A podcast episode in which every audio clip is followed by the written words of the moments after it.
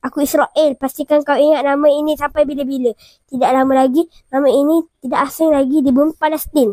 Assalamualaikum warahmatullahi wabarakatuh. Hari ini saya mahu terangkan tentang komik yang bernama Gaza. Gaza ni cerita pasal detik awal Palestin dijajah. Dan penyelarasan penerbitan ialah Faizah Hamid. Komik ini berceritakan tentang Palestin sebelum dijajah dengan Israel. Sebelum itu, saya nak ceritakan ada detik-detik yang lucu menunggu kita. Dan juga Gaza ini ada 15 adik-beradik yang membuat jamuan kepada adik-beradiknya. Iaitu, dia ada komik Gaza 1, 2, 3, 4, 5.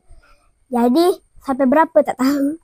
Dan Gaza ni merupakan komik yang bagus untuk kanak-kanak.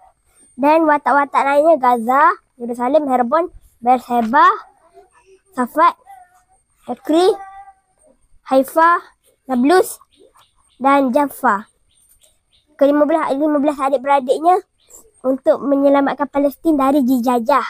Dan Gaza ni dia merupakan adik-beradik yang dua rapatnya. Seperti Gaza rapat dengan Jerusalem dan Al-Ramlah yang rapat dengan Ramallah kerana dia kembar dan Herbon rapat dengan Bersebah dan Safat adik maknanya bukan adik-beradik. Dan Ekre rapat dengan Haifah dengan Nablus dan Jafar tak ada rapat-rapatan sebab nampak macam keseorangan dan kakak kembar dia sebenarnya dan nama-nama ini sebenarnya berasal dari tempat dan bandar dan negeri. Dan juga kat dalamnya ada Sultan Abdul Hamid dekat dekat dalam komen ini. Ia berkisahkan tentang Gaza yang mahu menyelamatkan Palestin. Dan yang terakhir, sebelum Palestin dijajah, ada seorang orang tua yang pemilik ke orang tua ini dia membeli barang dan dia tak mampu membayarnya dan orang yang dan orang yang menjual itu dia marah dan dan dia tendang orang tua itu. Lepas tu Israel pun mari dia pun bayar dia pun bayar dekat orang penjual tu. Lepas tu uh, uh, orang tua tu pun cakap jangan bagilah.